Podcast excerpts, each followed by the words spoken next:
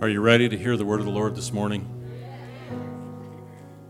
I'm going to try that again. Are you ready to hear the word of the Lord this morning? Yes, yes, yes. This young lady, I think, came to us the first time either three or four years ago, and she spoke a message that just absolutely was life changing for several of us.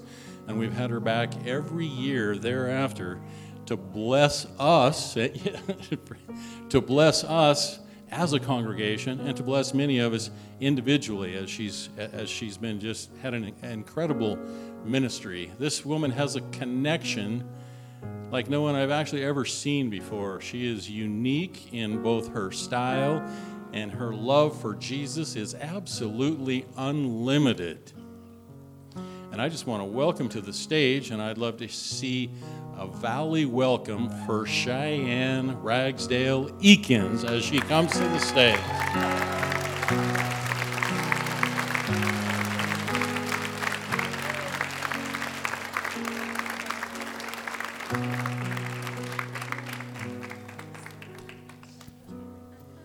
Cheyenne, you just have the freedom to do as Holy Spirit directs you this morning Oh, that is a man who fears the Lord and not people. I am amazed that anyone would hand me their microphone on Easter Sunday morning when they know that we sometimes have church for 12 hours. Our little group back home, I'm not joking, we sometimes 12 hours later we're just still sitting reading the Bible. Some nights we just read a whole book of the Bible. We can't get enough. We can't get enough of Him. I'll be 45 this week, and I found Him when I was 40. But I tell you what, I had loved Him and wanted Him and was devoted. Do you have any tissue? I was devoted to the idea of Him for 40 years. I was devoted to Him as well as I could be, as much as I knew how, by the time I was six years old. We had a revival. A man came through in Natchez, Mississippi. He preached at the church there for about three weeks, scared everybody to death told stories that should have never be told. Y'all know what I'm talking about? I was so scared. I was at the altar every night and I would cry till I threw up. so the night I got the Holy Ghost, you know, prayed through. I don't know if everybody knows all that language, but Uh, my mom had forbidden me to go to the altar. She said, You cannot go tonight because you get sick every night. Don't go down there. And so my little friends came to me and said, Why aren't you at the altar? And I said, My mama won't let me go. And they said, We'll just pray right here.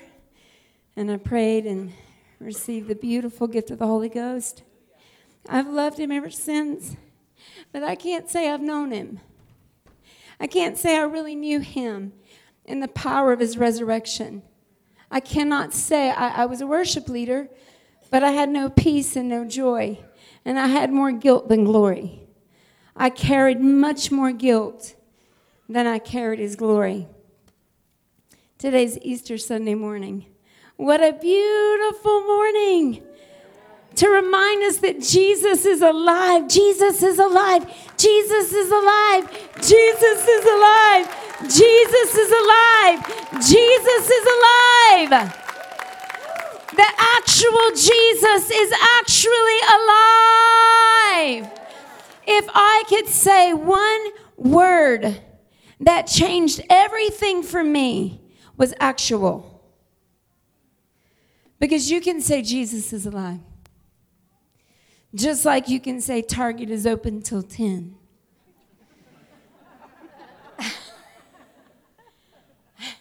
How many believers do we have in the room?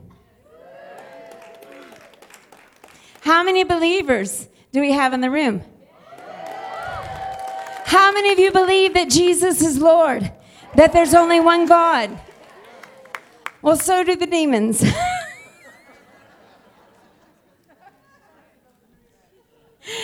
Bible says the, the demons believe that and tremble. Some demons have more fear of the Lord than Christians. How many of you believe Target closes when it says it does? How many of you believe that Target opens when it says it does? How many of you believe that God will do what he says he will do? But do you believe it in a way that you believe Target opens when he, it says he does? It does. Or do you step in to him? Target opening doesn't actually change your life. I know many of you live like it does. You know, we live like it's, it's, it's life saving and life changing, but it's really not.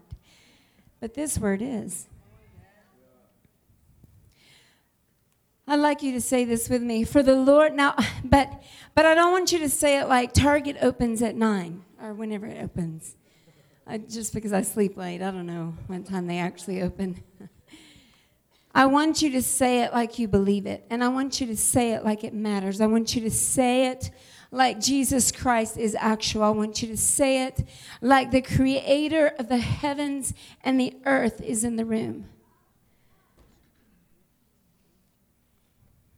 My son was struggling with his faith not too long ago.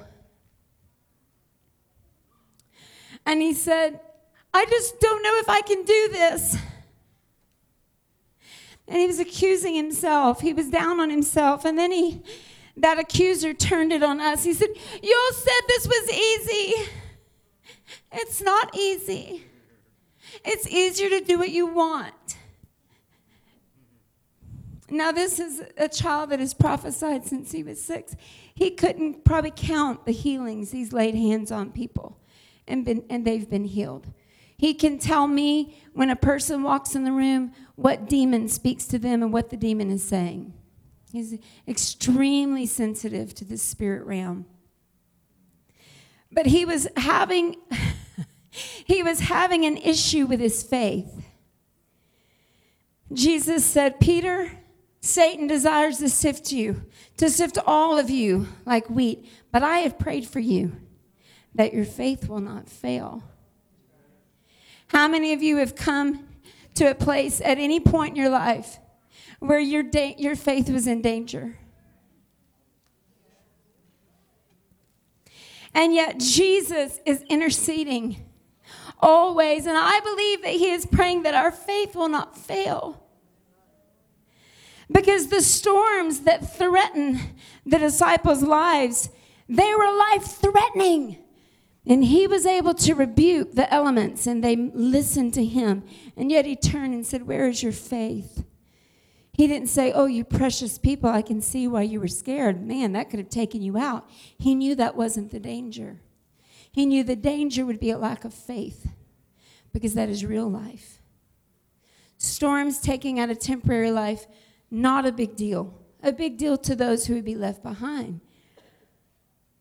But attack and unbelief, taking out faith, that is a real deal. So my son was accusing himself. It's too hard. I can't do it. You all said accusing us. And, and my, my little boy, uh, Shiloh, he said, Elijah, God is in the room. And I said, How do you know that, Shiloh? He said, The Bible says. And Elijah said, See, he believes and he'll be saved. and I said, I know, honey. And my, my husband stepped in and started rebuking every evil spirit that was coming to torment our child. And when it was over, he said, Mom, the voice also, he, he described it as a voice, he said it was screaming at him what to say. He said it tried to get me to blame God. And I said, You have fear of the Lord. And when that voice accused God, he said, I shut it down. And I said, I need you to know the same voice that tried to get you to accuse God accused us and accused you. Shut it down. You can shut it down the same way with the power of God and with faith. And I need to tell you guys that. Some of you would not dare accuse God, but you let the enemy accuse you all day long. And you let the enemy accuse your brothers and sisters all day long. Shut it. Shut it down. Shut it down. Because whether you're a toe in the body or a finger in the body, your connection to the head is through the body. If your idea, and I told our church this a couple Sundays ago, if your idea of freedom is living a life above everyone else where you don't need them, but you can bless all of them, that is not freedom. That is not the point. So I want you to say, like it matters right now. The Lord is good, His mercy is everlasting, and His truth endures to all generations. That was just a warm up. I want us to just step into faith right now, actual faith, and say, The Lord is good. His mercy is everlasting. And his truth endures to all generations.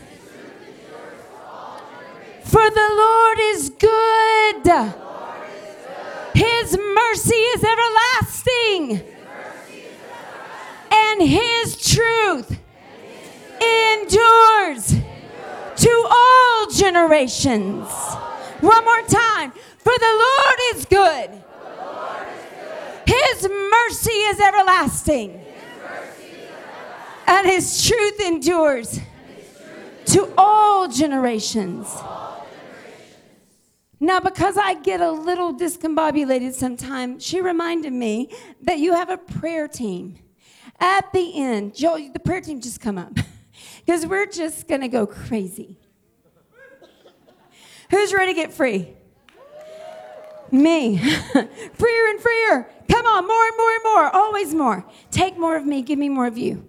One of my favorite pastors, T.B. Joshua, he makes bracelets for his church, and they say, Take more of me, give me more of you. He said, When you're laying in bed, remember, take more of me, give me more of you. When you're watching football, say, Take more of me, God, give me more of you. Take more of my insecurity. Take more of my doubt. Give me more of your glory. Give me more of your love. I want to be like you. I want to be like you. Oh, Jesus. My husband will be impressed that I wrote quite a few notes on the plane because I never use them at home. In fact, last Sunday, it's on live stream. If anyone want to watch it, it's Eyes on Jesus Facebook. And last Sunday, I just took the mic while they were singing, and Jesus sang an entire sermon. just the entire sermon came through song. And I'm telling you, people were falling out everywhere. One woman was visiting from California, and she said she'd never had that happen, and she fell out, and then she was shaking everywhere. And then she grabbed the mic from me and started repenting and confessing. yes! Yes, Lord. And then she said, I want to move here. I said, Come on. Come on. So, anyway, I don't really preach from notes, but I did take a lot of notes on little sticky things right here. And uh, yeah, I don't know. I couldn't find them today.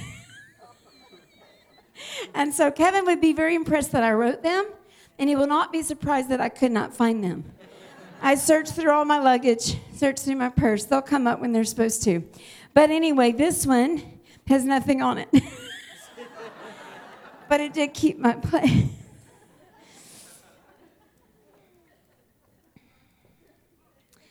I hope I never speak out of my experience or my wisdom or what I've learned. I pray that the Spirit of God is always free to speak through my life. I pray that the Spirit of God will sing through me. I pray that the Spirit of God will love my husband through me. I pray that the Spirit of God will love my children through me. I don't desire for my children to be great prophets or teachers or evangelists. I don't have those kind of dreams for them. I dream and desire and live that they will know God. If they can just know God. Someone asked me recently, we were preaching, and my husband was preaching a men's conference in Germany, and one of the elders was sitting beside me at a restaurant, and he said, How can I be sure not to miss my assignment? And I said, Drop your assignment. Because you could find your assignment like Saul, but miss God.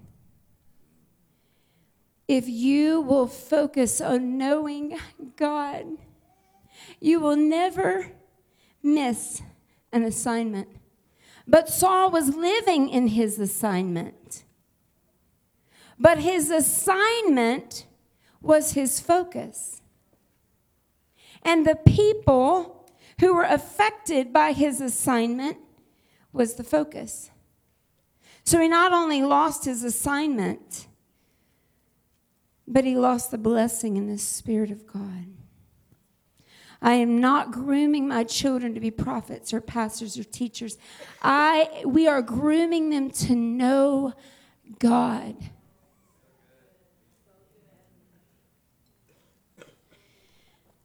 Oh, Jesus. Acts 14 22. I'm going to read a lot of scriptures so you can follow me or write it down or just whatever you want to do.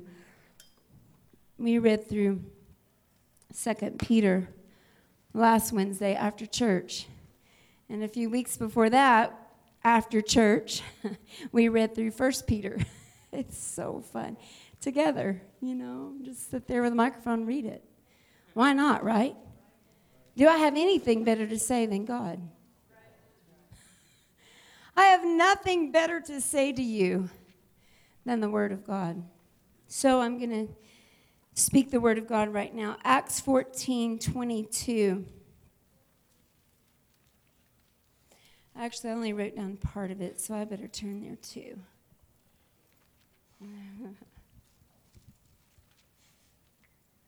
I was writing during the worship. Oh, what a beautiful time of worship. I don't know if y'all know how blessed you are where the presence of the Lord is free to come in and touch you while they sing, where the presence of God is free to come and deliver you while they worship. The presence of God is so strong in this place. The presence of God is so strong. I can tell He is so welcome here. He comes where He's welcome, and He's so welcome here. Say, Lord, you're welcome here. You're welcome here, Lord. You're welcome here.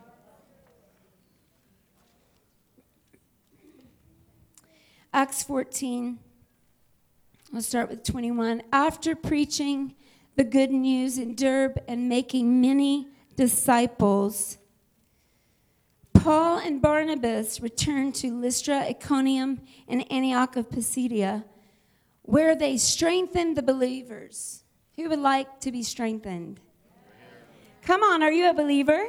And could you use some strength? Who wants to be strengthened? Okay. They encouraged them. Who could use some encouragement? I am here to encourage you. I really feel very strongly that I'm here to encourage you. So I'm going to encourage you like they encourage them.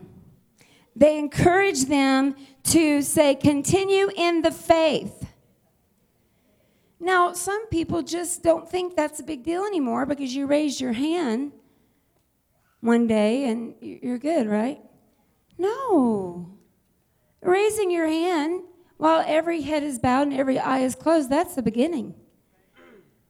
Jesus prayed that your faith, that Peter's faith would not fail. All of his disciples, we're talking about Jesus telling the disciples, prayed for you that your faith will not fail. Now, here in the in the New Testament after the death burial, and resurrection of Christ, we see that the, the apostles were encouraging them to continue. Say, continue in the faith. Reminding them that we must suffer many hardships. Be encouraged. Who feels encouraged? I'm here to strengthen the believers. I am here to encourage you and remind you that you must suffer many hardships. Are you encouraged? to enter the kingdom of God. I'm here to encourage you. Some would encourage you by saying that your future looks bright and you are going to be amazing. Amazing in the kingdom of God because of your many talents and gifts. I'm not that girl. I'm not the one that's going to tell you your future is going to be amazing because you are so beautiful and so called by God that you're just going to bless the kingdom everywhere because you just can sing like an angel and you just have the gift of this and the gift of that and the gift of this. I don't see that anywhere. So I'm not going to say it. That okay, Pastor? He's like, well, I invited her. I asked the Lord a few Sundays ago with our church, I said, Lord, I feel you telling me to encourage them. Would you show me how? Would you show me how to encourage this church? And I opened my Bible I literally just flipped it open. How many of y'all do that around here? That Bible flip. See what he says. I love it. Let me see. I think it's Second Corinthians, Second Corinthians or First Corinthians. Second Corinthians 4. So let's turn to Second Corinthians 4. Now remember, I'm here to encourage you and remind you that you must suffer many hardships to enter the kingdom of God. How many of y'all have ever heard that? It's true. Okay, so let's go to Second Corinthians. I could probably use that iPad about now. Right? Just have my notes all lined up. Maybe one day. Second Corinthians 4. All right, I think I'll put my glasses on for this. I'm just going to kind of skip around in 2 Corinthians 4, okay? Therefore, since God in His mercy has given us this new way, we never give up. We reject all shameful deeds and underhanded methods. We don't try to trick anyone or distort the Word of God. Can you say, we don't try to distort the Word of God? We tell the truth before God, and all who are honest know this. So, see, if you're an honest person before the Lord, you're going to know if I'm trying to trick you or not. Right? Well, I'm not. Okay. It, you see, and I'm skipping down, you see, we don't go around preaching about ourselves. We preach that Jesus Christ is Lord and that we ourselves are your servants for Jesus' sake. Because I could sit here and tell you miracles that would amaze you but they could possibly make you think that I'm amazing. And I just don't want to don't want to take that chance right now. Because I'm going to tell you I'm not amazing. Jesus Christ is amazing. And the same Jesus that I have, you have. Say the same Jesus she has. Same Jesus Paul had. Same Jesus, whoever your favorite preacher is, has, I have. We preach that Jesus Christ is Lord, and we ourselves are your servants for Jesus' sake. All right, let's skip on over to verse 16. That is why we never give up. How many of you feel like giving up sometimes? Just be honest. I think my mama gave up just about every day of my life for a few years. I love you, Boots. I love you, Boots. But man, she wouldn't let me give up. she wouldn't let me fall prey to anything that was disturbing her. And, and she, she knows now that that's not the way to live. Let me tell you, wanting to give up and staying and wanting to give up in highs and lows, that is not the life God has for you. That is not the life God has for you. That is why we never give up. Though our bodies are dying, say, My body is dying. Just here to encourage you. our spirits are being renewed every day. Say, My spirit is being renewed every day. Unless it's not. Amen. Say, My spirit is being renewed every day. All right, now, how many of you, and you're probably scared at this point to raise your hand again, but how many of you are going through trouble presently that in some ways it feels like you're drowning in it? Be honest. There's something that you can't change, there's something you can't fix, there's something going on that sometimes feels like it's killing you. The heartbreak of it, the pain of it, the shame of it, the guilt of it, the, the out of controlness you feel of it. This is what Paul has to say about your trouble. Your present trouble is small. And I know in your heart you think, well, Paul didn't know me. and he didn't know my trouble. You put your troubles up to Paul. One thing that we've been, the, the Lord has been teaching us at our church put your troubles and your successes, your failures and your victories next to the cross.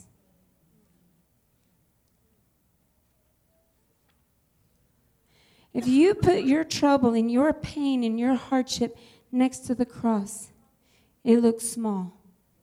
And if you put your victory, your own personal victory, where you actually feel good about yourself, next to the cross, it looks small. The, the best place to live is actually in the life of Christ. The life of Christ. And what I hope to do to whoever needs it is help you shake out of your life and step into His. Because the Apostle Paul said, Our say, my present troubles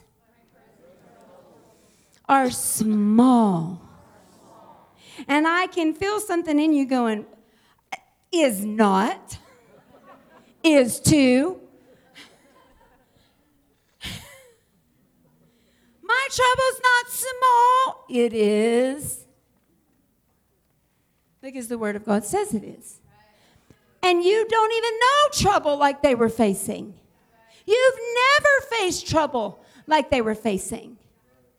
And you can say, yeah, well, I don't, don't have the kind of faith that they.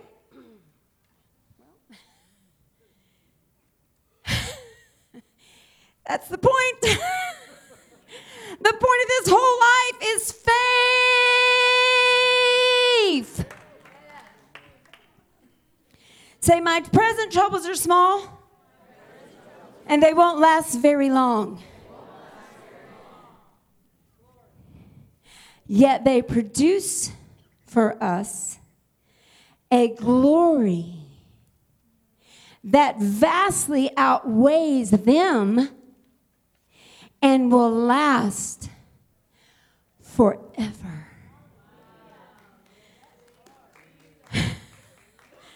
so we can go from trouble is drowning me. If we have eyes to see, because the next part says, so we don't look at the troubles we can see now. And you're like, well, I can't look at anything else. That's the trouble. That is much more trouble than the trouble.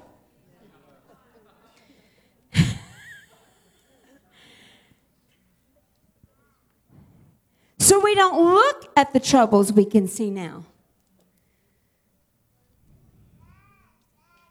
You know, you become what you behold. I can tell when our people in our church come in if they've been beholding Jesus or beholding their troubles. You can see it on their face. We don't look at the troubles we can see now. Rather, we fix our gaze on things that cannot be seen. For the things we see now will soon be gone, but the things we cannot see will last forever. And you're like, well, what? what does that even mean? The things we can't see. That is the problem.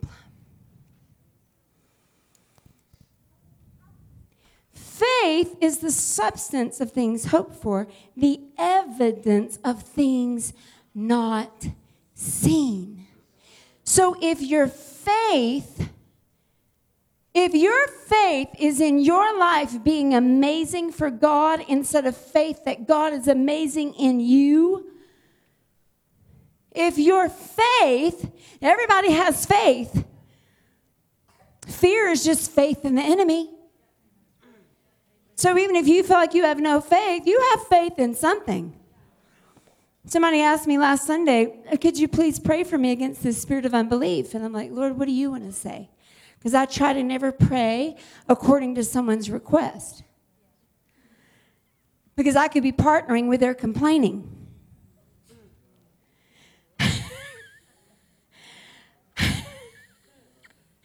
so if you ask me to pray for something, don't bank on it. I'm going to ask the Lord what He says. So I asked the Lord, What do you say about this? And I felt the Holy Spirit say, Oh, it's not unbelief. The problem are his beliefs. His belief systems have nailed down this spirit of unbelief in his life. His belief in himself, his belief in his abilities, his belief in what the world says is success have completely cemented in his unbelief in the things of God. So, see, everybody has faith.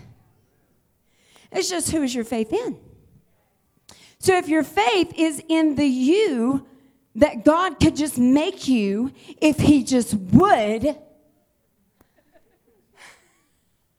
if your faith is in the happy life that God could give you if He just would.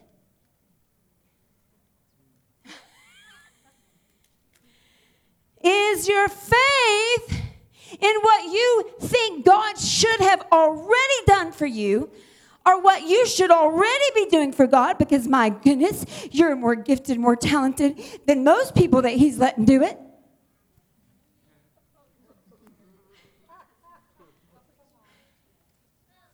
Hallelujah! Hallelujah! Do you see the mindset shift? If God really loved you, your life wouldn't be this hard, is what you'll hear. If God really was for you, your husband wouldn't treat you like this. Because surely God could do something about that. What's your faith in? Who's your faith in? Who you can be? Your best life? I spit on stuff like that. Makes me want to gag. Your best life. What do you mean your best life? You mean the life you're supposed to die to? you know that a lot of people in my life think that my peace and joy is quite extreme. we were called a cult a few weeks ago, our little church. And their reason was because the guy that had started coming, why, he went to a Bible study with other folks, but he no longer drinks and smokes weed with them. So it's just got to be a cult. Because, I mean, don't you have to have something to deal with the troubles of life?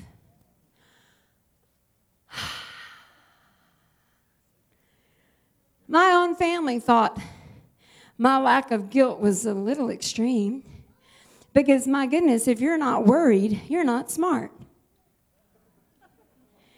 And if you don't fear for your children, how will you ever keep them safe? You see the mindset shifts? Some of that good old Southern guilt, Southern comfort, nothing. Southern guilt. People comforted by their guilt. Woo!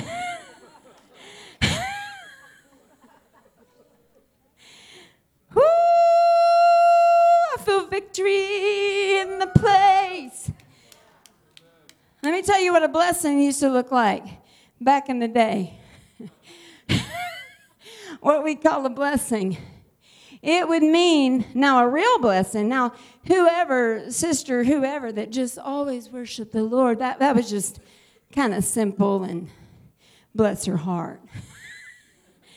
but how you could really tell God had moved, now I'm, I'm being sarcastic with that. How you could really tell God had moved were the people who were holding it all together and keeping it all together, and the Spirit would just hit them and try as they might to resist it. Amen. Something got a hold on me. Oh, yes, it did. And they would just get out. And then, man, you could tell it had been a good service. But see, I realize now the Holy Spirit was not coming in that moment to bless their life and change their circumstances. He was coming to change them. He was coming to change the heart. He was coming, trying not to give them a better life, but asking, could He live through them? Could He live again through them? My question to you today is you know that Jesus is alive. You know that He lives again. But could you actually have belief that He could live again through you? He lives again. Can He live again through you? Can He live in you? Can He live through you? It's not what would Jesus do that used to confuse me because I would think, well, I don't know. He did like different things all the time, depending on the circumstance, right? You ever read? I mean, he'll do something here and do something here and do something here. I think it should be DD, WD, do, DW. Figure it out. Do what Jesus did. How did he do it? Connection with the Father, complete obedience to the Father, laying down his life, not my will but yours. Okay, let's move through and make sense of a little bit of this. Let's go to Colossians. Well, let's go to John first. Look at that post it note saving the place.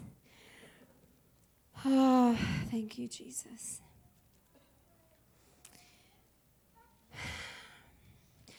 John 5 19. So Jesus explained, I tell you the truth, the Son can do nothing by himself. What? And you want to be strong. and you want to be strong. and Jesus was okay with being dependent. Let me tell you something.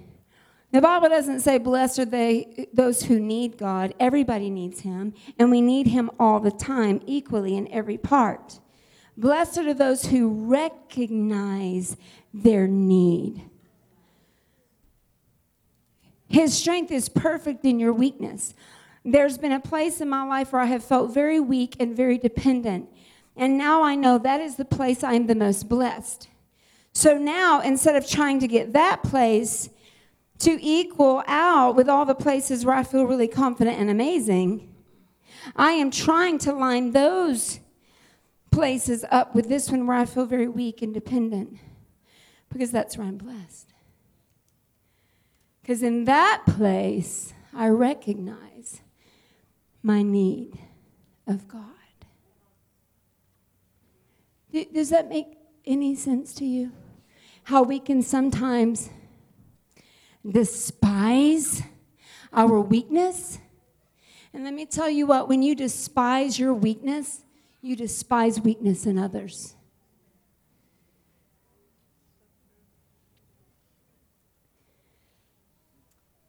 Amen. Some of y'all despise weakness in others. It's because, it's because you despise your own weakness. And I'm not talking about unrepentant sin. I'm not talking about that kind of weakness. I'm talking about where you feel helpless, where you feel completely inadequate and you feel like you're not enough. Let me tell you, that is not a limitation unless you allow it to continue to feel like a limitation. That is an entryway for glory the place where you don't know the answers, the place that you have no clue what to do, that is the place he can be strong if you'll let him. The places where you feel strong, I guarantee you, you've barred God out of them. It's not bad to feel weak, it's right. You should feel like you're not enough. You never have been enough, and you never will be enough. But He is everything. He is everything. I tell you the truth, the Son can do nothing by himself. He does only what he sees the Father doing. Whatever the Father does, the Son also does. For the Father loves the Son and shows him everything he is doing. In fact, the Father will show him, I believe this was Holy Spirit speaking through Jesus. In fact, the Father will show him how to do even greater works than healing this man. and then you will truly be astonished. You ever wondered how you're going to do the greater works? Same way Jesus did. Let the Father show you. be completely dependent. Stop trying to be amazing. Stop trying to be amazing. You're not. On the day he returns, we will share in his same glory and honor, right? Amen. Bible people, we will share in his saying, It is not that day. This is where you keep laying your life down, being okay with weakness, and letting him be strong, and not depressed by feeling weak. That's a sure sign of pride. If feeling weak depresses you, you might have a control issue going on. Thank you, Jesus, for repentance. For just as the Father gives life to those he raises from the dead, so the Son gives life to anyone he wants. In addition, the Father judges no one. Instead, he has given the Son absolute authority to judge. And you know, later we, we, you hear Jesus saying, I have much to say, but I only say what the Father says. Even though God had already given him the power to judge, he still only said what the Father said so that everyone will honor the Son just as they honor the Father. Anyone who does not honor the Son is certainly not honoring the Father who sent him. How many people are okay with God but eh, eh, with Jesus? No. If you don't honor the Son, you don't honor the Father. I tell you the truth, those who listen to my message and believe in God who sent me have eternal life. They will never be condemned for their sins, but they have already passed from death into life. Now, uh, right over in 4, we're not turning all the way there, but he, he said, The time is coming, indeed it's here now, when true worshipers will worship the Father in spirit and in truth. The Father is looking for those who will worship him that way. For God is spirit, so those who worship him must worship in spirit and in truth. And here he says, I assure you that the time is coming, indeed it's here now, when the dead will hear my voice, the voice of the Son of God, and those who listen will live. The Bible says to know God is to have eternal life. The Bible says, My sheep know my voice, and none other will they follow. It is very important that you know how to hear from God.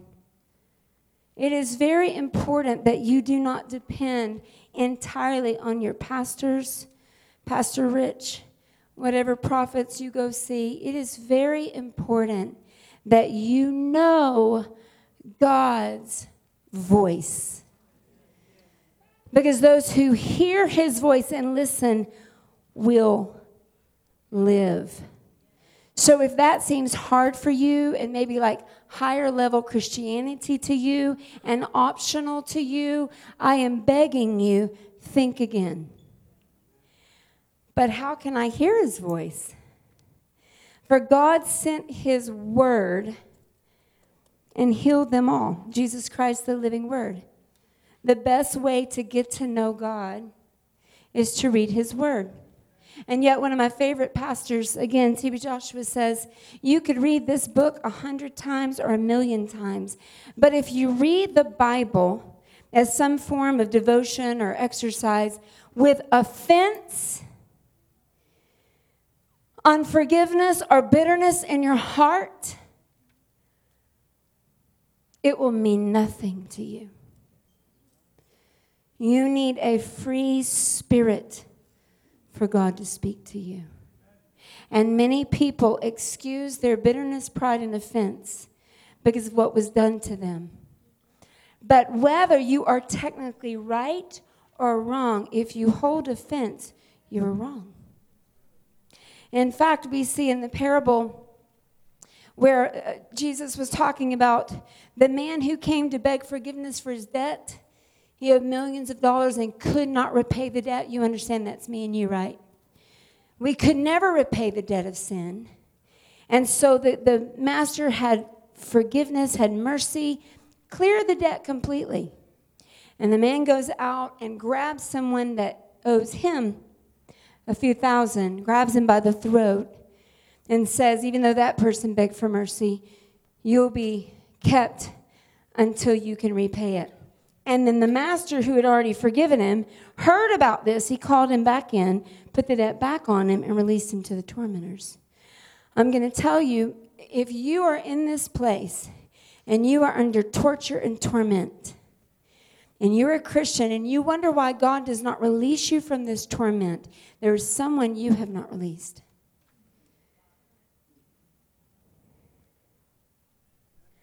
Unforgiveness, if you have been forgiven by God and you refuse to forgive someone who's hurt you because of how in, unjust it was, your unforgiveness will turn you back over to be tortured. Just came to encourage you. Listen, I just don't want you to think that God won't do something for you that He's already done. He's already forgiven you, and He said, Forgive. But how could I forgive? I was praying for a, a worship leader in Germany. She came and have I told this story here?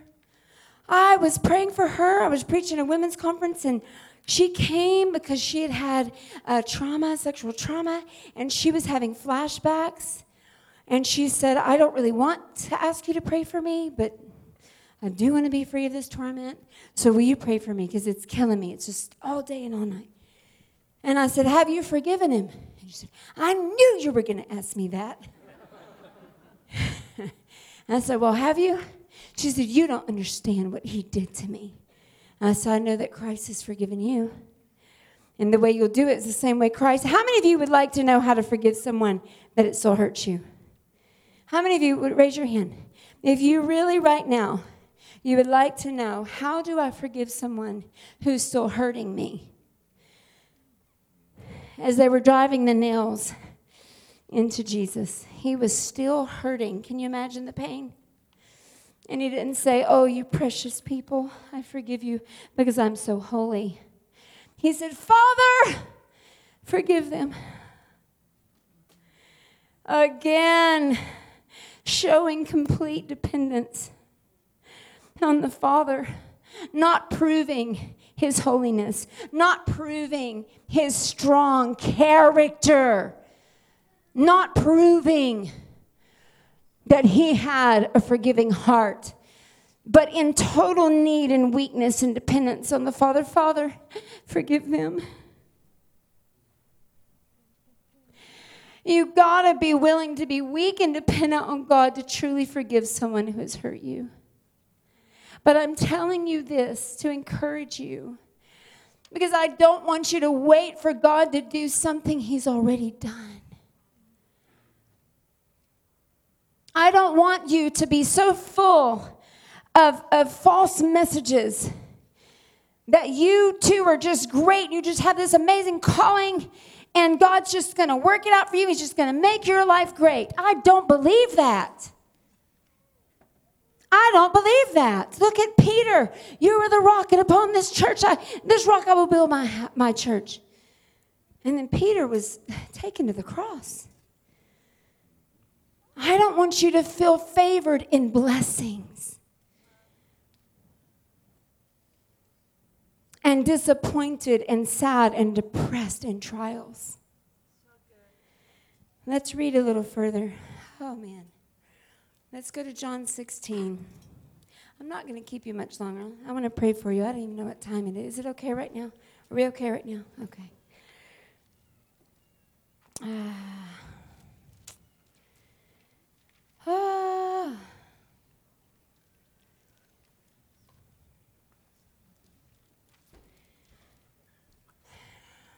At the beginning of John 16, he says, I have told you these things so that you won't abandon your faith. See, there's that keeping the faith thing again, huh? And then he says in verse 26, John 16, 26, then you will ask in my name. And I'm not saying that I will ask the Father on your behalf, for the Father himself loves you dearly. Say, The Father loves me dearly. The Father loves me dearly. Because you love me and believe that I came from God. Yes, I came from the Father into the world, and now I will leave the world and return to the Father. Then his disciples said, At last you are speaking plainly and not figuratively. Now we understand that you know everything, and there's no need to question you. From this, we believe that you came from God. And Jesus asked, Do you finally believe? Because he knew they didn't. And he knows if you do. You can say, I, Of course I believe. But Jesus knows if you do. You might be a faithful church worker. But maybe you were so laden down with guilt and shame that you get your worth from your work. That's not what He wants for you. That's not what He wants for you. He came so that you can have life and life more. He wants you to work for the church. He wants every. In fact, I heard a sermon this morning. Everybody pick a day and work for the church. Praise the Lord. and don't go ask your pastors what you need to do. Okay, ask the department people. What can I do? What can I do for the church? And let that be your fasting day. Why not? I'm not telling you have to. Just heard it this morning, thought it was really good. Just here to encourage you. Jesus said, Do you finally believe? But the time is coming, indeed, it's here now, when you will be scattered, each one going his own way, leaving me alone. How many of you feel alone a lot? Loneliness, it's a demon. I have told you, and he goes, Yet I am not alone because the Father's with me. I have told you all this so that you may have peace in me. What did he just told them? He told them that he looked alone, but he knew he was not alone. And I'm telling you, you look alone, but you are not alone. When you're washing your dishes, when you're bathing your kids, when you're doing the things you do and you feel so lonely, he has never left you. And He never will. You are not alone. And he said, I've told you all this so that you may have peace in me. Here on this earth, you will have many trials and sorrows. See, it's not just me, it's not just Paul. This was the pro- people are like, you need to know your promises. Yes, you do. Here's one of them. Just here to encourage you. Here on earth, it is promised that you will have much trouble. But take heart because I have overcome the world. And you could say, but how can he? Oh, I know, I believe, I believe, I believe that Jesus overcame the world. But how does that help me? It doesn't if you're not living in him. If you need your own personal victory, your trials will continue to beat you down. But if the victory of Christ rising from the dead can be your victory, nothing will ever keep you down.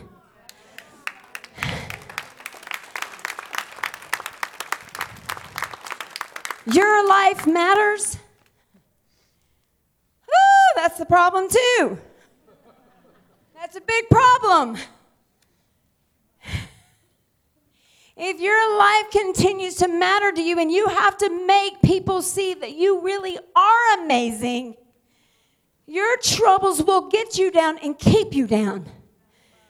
But if His life matters and His victory can actually translate into your victory, you will not, nothing will be able to get you down. Nothing will be able to keep you down. Colossians. Ah, just it just says Colossians. I'm not going to read the whole book. Maybe after church. That's what we do. We uh, have, we meet for church, and then when my husband and whoever else gets tired and hungry, they go eat, and we just keep going. Sometimes we go eat and then we get back together and read the Bible.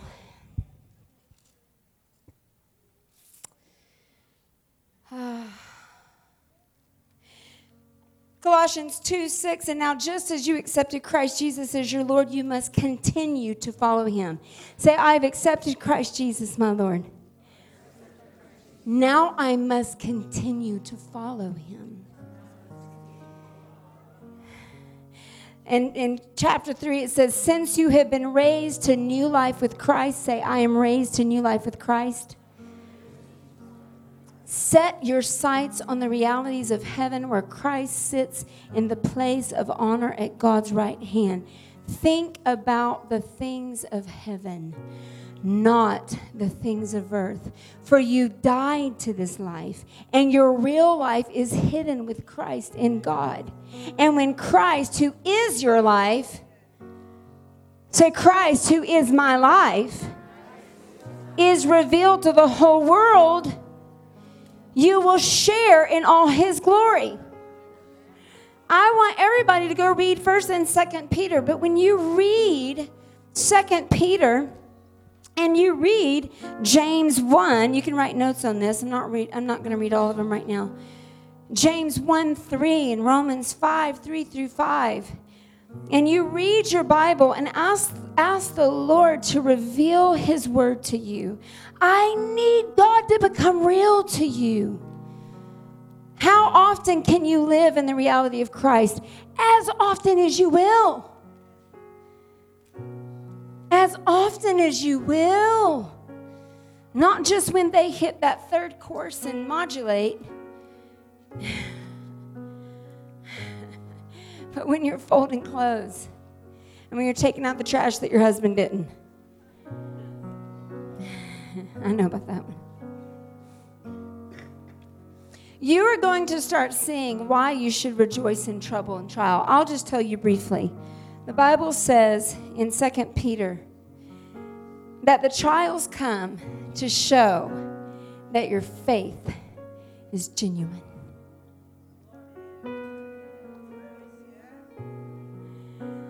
Trials come to produce patience, patient endurance, and perseverance. And the Bible also says patient endurance is what you need now. It didn't say what you need now is a really good blessing, a good word spoken over you that you're going to make it. You better know you're going to make it because the life of Christ is in you.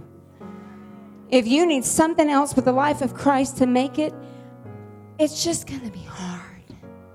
As soon as the life of Christ in you is your victory. Instead of feeling like you're drowning in the ocean of people not understanding your motives and people not appreciating your giftings, you know, the greatest calling, it's in First Peter. It says, God has called you to himself. It's the only calling you need. It's the only calling I need is to be called to God Himself through Christ. When His life becomes enough for, for you, your troubles, you will see with your new eyes that your troubles are actually a puddle. Oh, I thought I was drowning.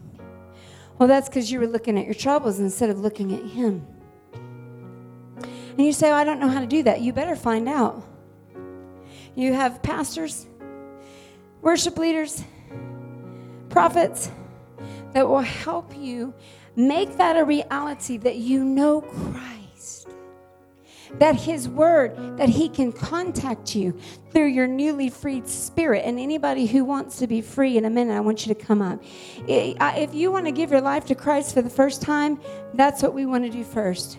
But if you have given your life to Christ, but your heart is ruled by offense and bitterness that you justify because of how bad they were and how right you are, and you want to be free of that so that Christ can contact you, so that God can actually speak to you, then I want to pray for you too.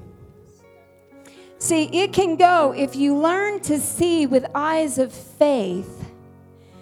Your troubles will go from an ocean that's drowning you and you just can't wait till you get to the other side so you can have peace and joy. You better have peace and joy here because that's the kingdom.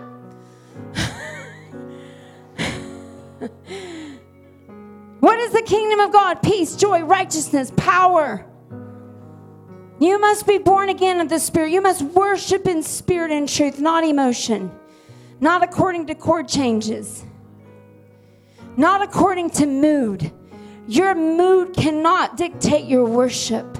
You worship because God is good. And you will come to find out that the blessings are the actual testings. Because then you can move away from God and not know you need Him. And the testings are the actual blessings because they will show you where your faith is. And your troubles become a puddle I say we play some victory music because I believe that somebody's getting the eyes to see that they're not poor, pitiful people that God just keeps overlooking. That the troubles are actually little puddles that I can dance in. And this trouble is producing an ocean of glory that I can swim in. Why? because I've been raised to life with Christ. Because my new home are the heavenlies. I have received a promotion that I can never lose. If you will let the life of Christ and your brand new promotion, the heavenlies, be the only promotion you'll ever need. Can you let that be the only promotion? You, you don't need to be lifted up in people's eyes. If my husband could just appreciate me, if my kids just knew, if our pastors would just, you have received. That's my alarm. Realize I need God. Goes off through the day. See, I don't want to forget I need Him. I don't want to think that I'm really doing something here. Last Sunday, I'll share one more story last Sunday when I was singing and God was singing the whole sermon through me, all of a sudden it felt amazing. I was like, wow, this is fun. And I'm like, whoa. And I disconnected from that feeling so it could stay Christ and not me. Christ in me, the hope of glory, not a better me for more glory. Say, Christ in me the hope of glory, not a better me for more glory. Christ in you, the hope of glory. I could we stand? Could you dare to stir your faith, to have the eyes to see that your troubles are small? Your troubles are a puddle you could dance in. Your troubles are a puddle you could dance in. Your troubles are a puddle you could dance in. Making glory oceans you can swim in. Making oceans of glory you can swim in. I hope. How many of you feel like your mindset has shifted about your life? I want to see your hand. That your mindset has shifted about your life and you're not going to wait anymore for God to change your circumstances so you can worship Him and feel like you have victory. He has won the victory. And if His overcoming the world can overcome your trouble, that means you're living in Him. He said, In me you may have peace. In this life you will have trouble. So if your trouble overwhelms you, you can tell you're still very much of this world. You're rooted in this life. You may be a believer, but your, your value system is this life and what it's supposed to look like. But if you are in Him, you will have actual peace in the trouble that He promised. Why would God do that? Because it's not about this world. Because it's not about this life. Because it's about the next one. And we get to live in the next one now. Say, I get to live in the next one now. I get to live in the next one now. If anyone wants to give their heart to Jesus right now, I'd love for you to come up. We want to pray with you first. I want to open it up. Anyone who has not received the Lord Jesus Christ as their Savior, we want to pray for you. Ah, we thank you, Lord. And if that's you and you don't want to come alone, you can come when the others come. That's fine. Because it's about your commitment to Jesus, not us. Because of your commitment to us, you'll commit to the body. But that's not the first step, is it? Now, if you want to make a fresh commitment to His life, if you want to say, Christ, I believe that you live again, and I'm saying you, you can live again in me, I'm saying that your life means more than mine. I'm saying that as of today, your victory is my victory. Your life means more than mine. Your victory is my victory. I will not live waiting for promotion. I will not live waiting to be free of the thing that you have sent to bless me. I will not be live waiting for you to take away a test that came to prove that my faith is genuine. Lord, I recommit to your life in me. I have committed my life to you. Now I recommit. I commit to your life in me. If that's you, I want you to come up. And also, if you feel that your heart is heavy with offense, unforgiveness, bitterness, and you would like to be free, because see, what happens sometimes is, is the parts of our life that we refuse to lay down, the parts that we're supposed to crucify, so that the Spirit of God can rise and, and live in us. Sometimes the enemy will send a demon to reinforce that area. And so sometimes it's it's past just a decision for you. You need deliverance. And if that's you, come forward because we're going to pray right now. And the Lord is going to free you. If the, yes, if the prayer team can come on up.